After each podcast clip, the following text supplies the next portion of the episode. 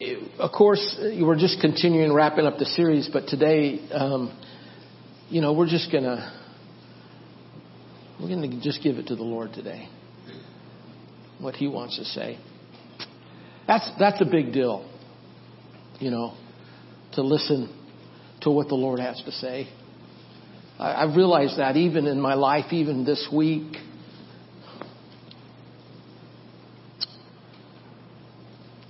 I want to hear what God has to say.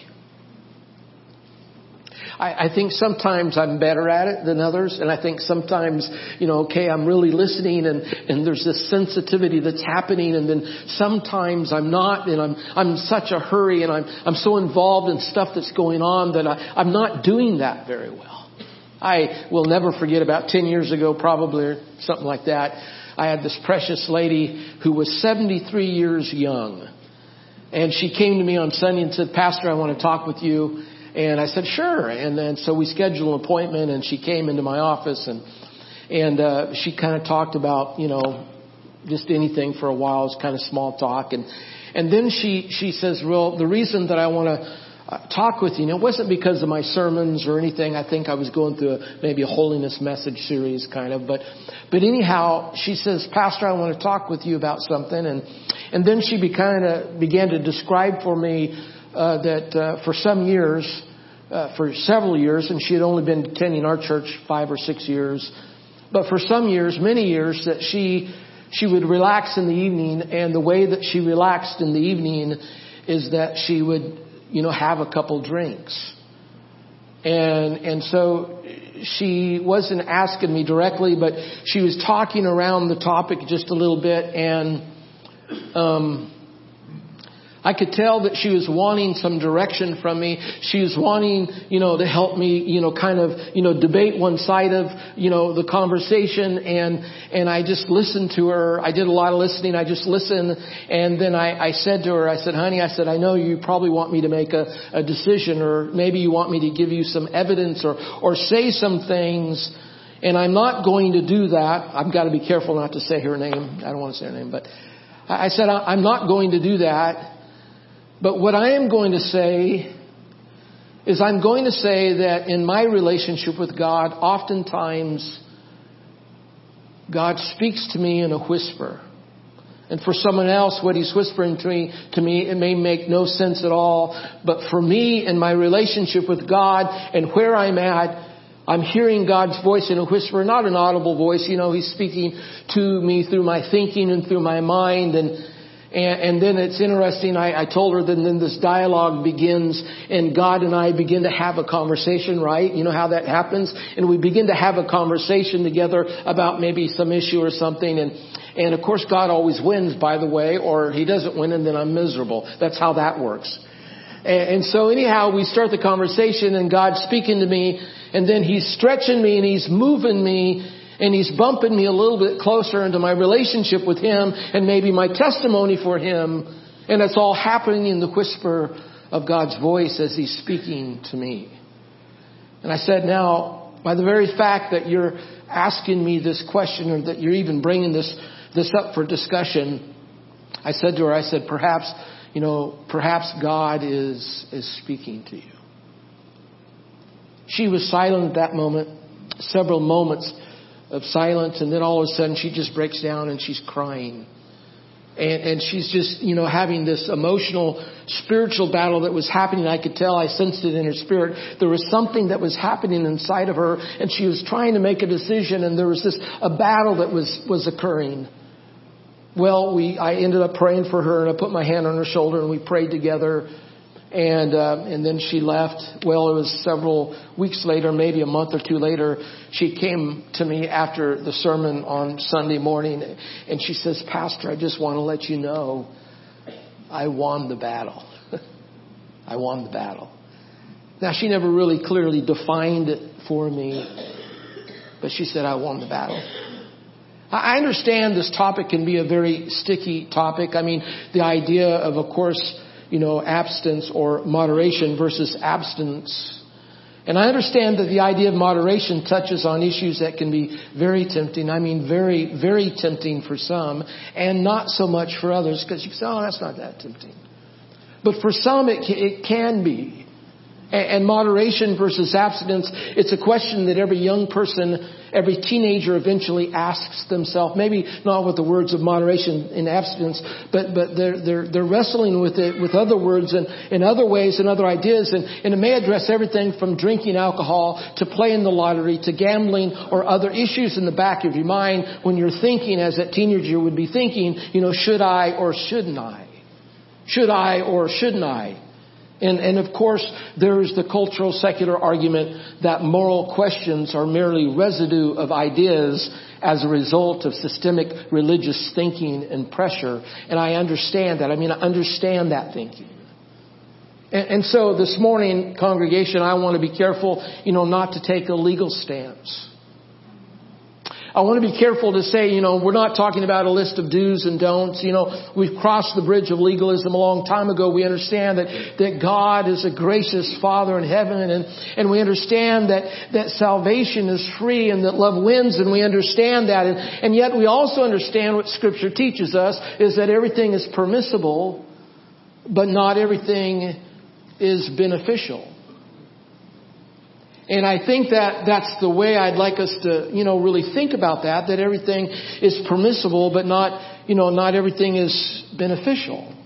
And really this conversation is about the relationship that we have with ourselves, but more importantly, it's about a relationship that we have with our Savior, Jesus Christ. And so I, I want to address really two different components in regards to moderation versus abstinence and whatever issue it is that you're wrestling with or maybe that we're thinking about. And I, I, want to address it in two ways or two components. Relationship, which I've always kind of, I've already jumped into, and then scripture. We want to look at scripture. So let's pray together. Precious Father in heaven, I thank you for the word today. I thank you, Lord, that you're moving us and you're stretching us and that, Father, as we listen, that you will speak. And I pray, Lord, that you would just, Lord, speak to our heart today. I mean, get right down to the issue and whatever it is that, you know, one person or another that, that maybe that you're bringing to their mind or to the service, Lord, that you would, Lord, have your way with us because Father, that's really what we want. We, you know, we think we want our own way, but I understand, Lord, and, and that the real joy is when we know you and we submit to your way. And so, Father in heaven, we just come to you today and we submit ourselves to you and I pray that you will be glorified in everything that is said and done this morning. Thank you for your word. Thank you, Father, for speaking to us.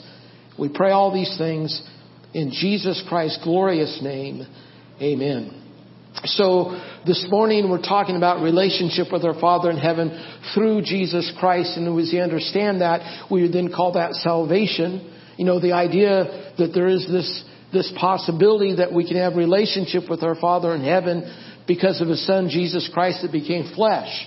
We know in Ephesians 2, 8, 9, for it is by grace that we're saved by faith.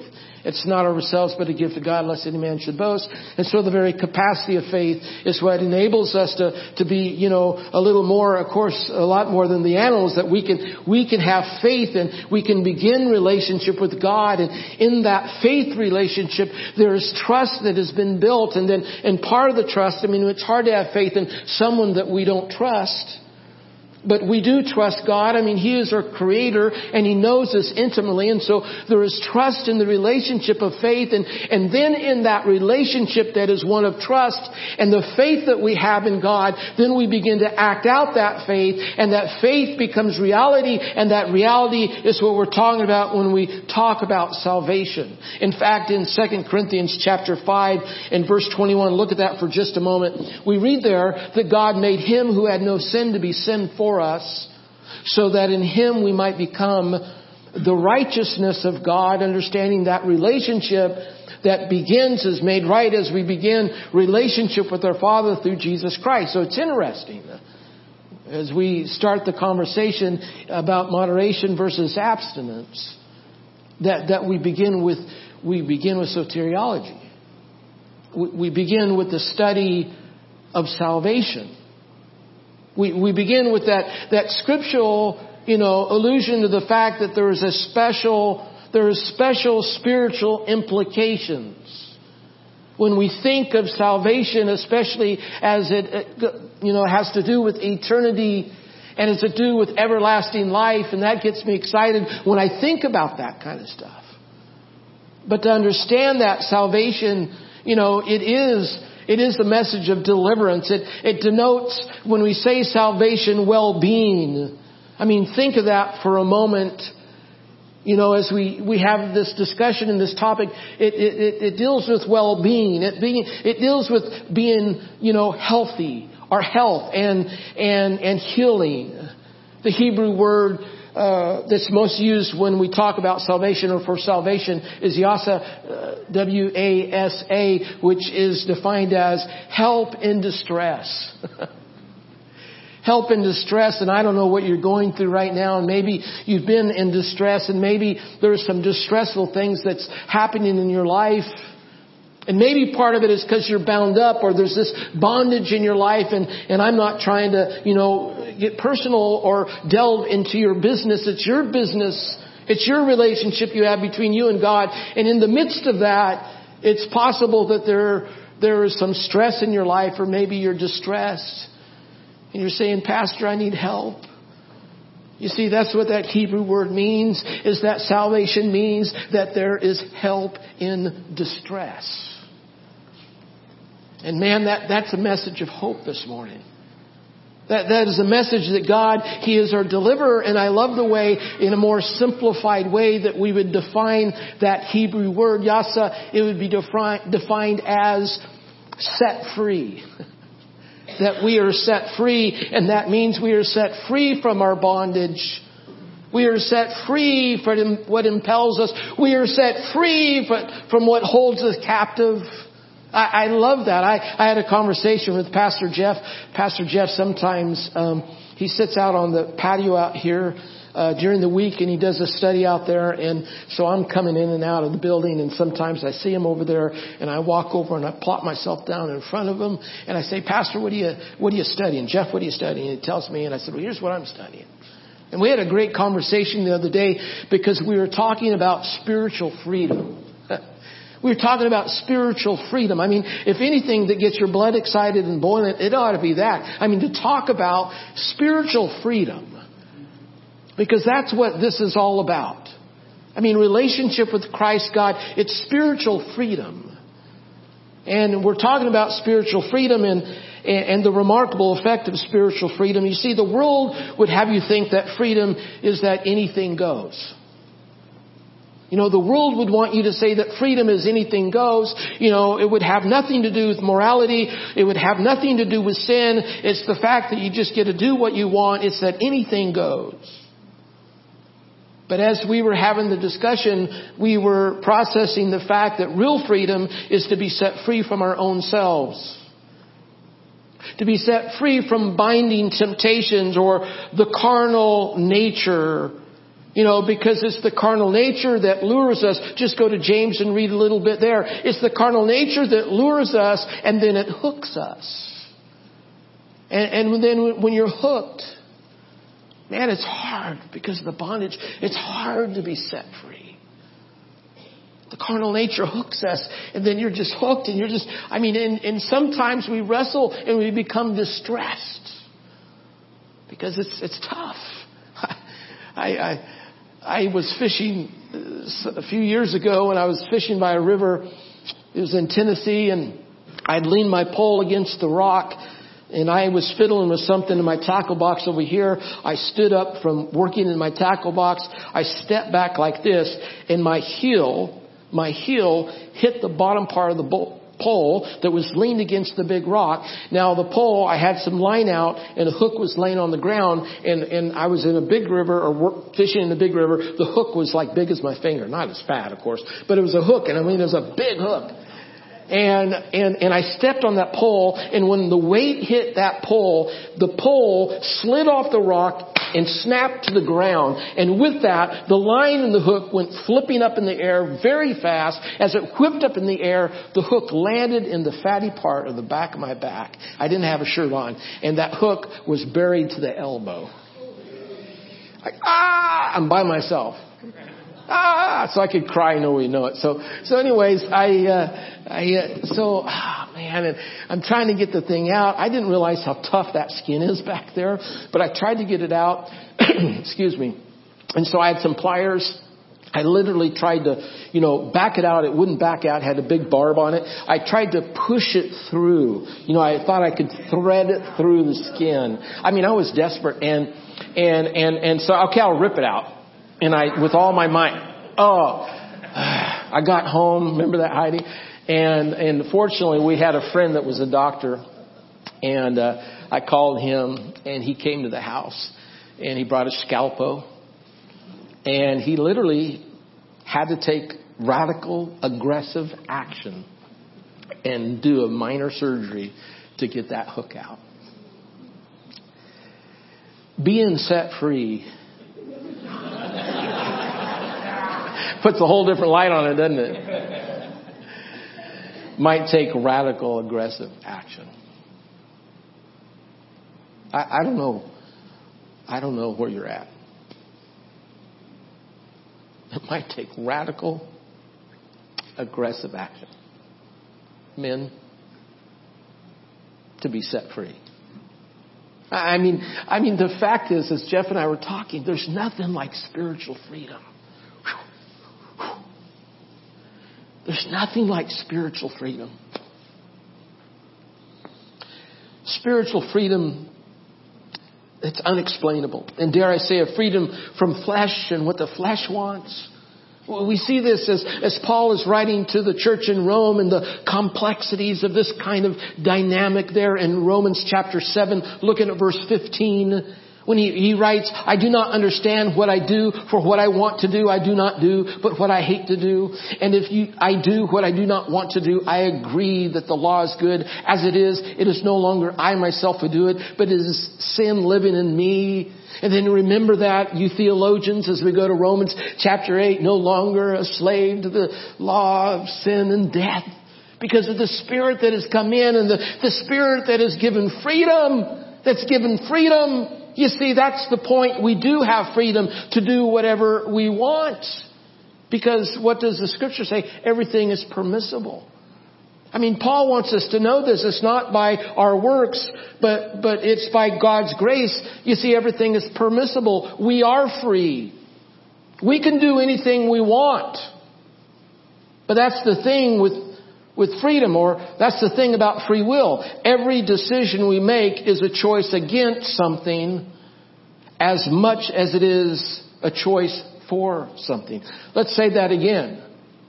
Every decision we make is a choice against something as much as it is for something else.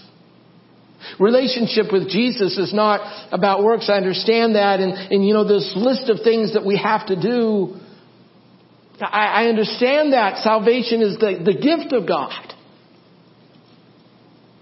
But when it comes to these sticky topics, like for me, you know, the thing that's in my mind is say drinking, you know, whether I'm, I'm going to imbibe or engage. I, I guess I could say if I see it under the, you know, this idea everything is permissible but not everything is beneficial, then the phrase I would have to use today is I can, but should I? I, I mean, if, if there's something that I'd want you to take home and something that I'd want you to remember from the message today, it is this. I can, but, but should I? You see, this, this is in the reality of, of not just, you know, not just myself, this isn't the reality of understanding, you know, the grace of God and that if I'm trusting God, I have faith in Him. And part of the faith that is put in action is that I am aware of that action affecting the other.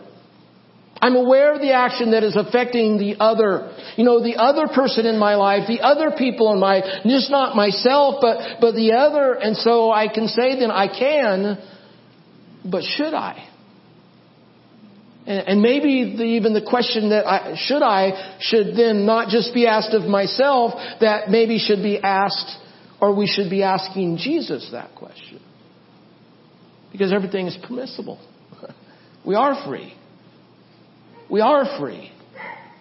I can, but should I? And, and this quote is a little bit maybe uh, disconnected, but just bear with me. Maybe a little bit disjointed, but One source reports that in alcoholic recovery programs, that those who follow a plan of moderation are much less, that's underlined, much less likely to achieve their goal. While of the patients studied, 90% of total abstinence patients were still sober two and a half years after treatment. And that kind of moves us to the scripture side because remember, we are talking about the relationship side of this thing, abstinence versus, or moderation versus, you know, abstinence.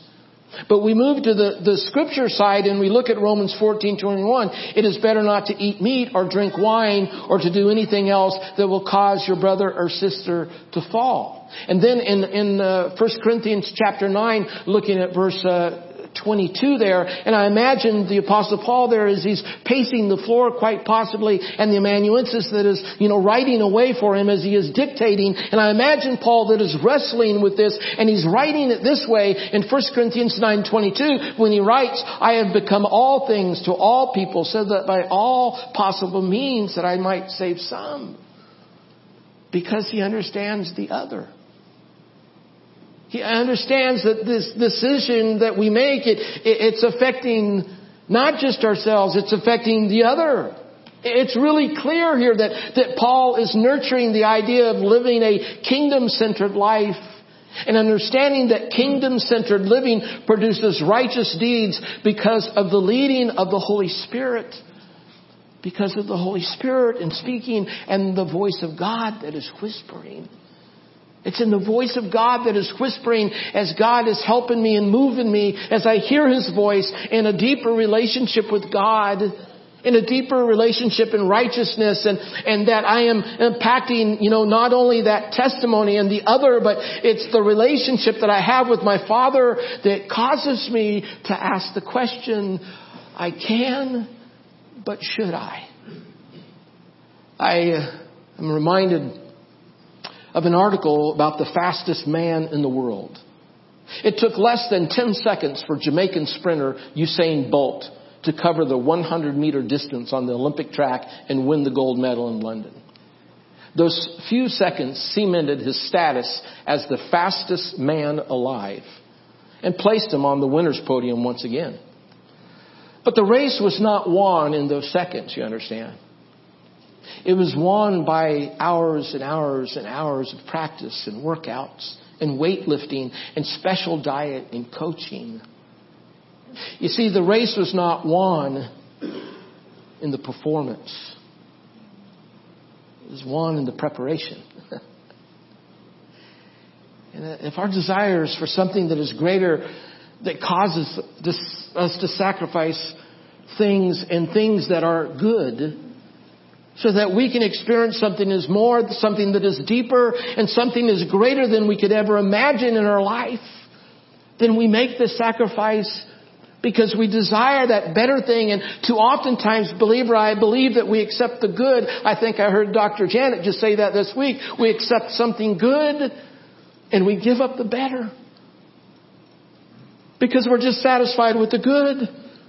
And I believe that there is something better that God has for us, something greater and something deeper in this experience of holiness and righteousness as we say, God, I hear your voice as He whispers to us so that we might respond to Him in relationship and say, okay, God, I know that the better is this. I mean, I can, but should I? Because I want the better. Because I want the better. I want to honor God and I want the better. I, I, I don't know how the Lord is stirring you this morning and how He's moving your heart and what you wrestle with. Maybe your distress is huge. Maybe it's just, just been decades.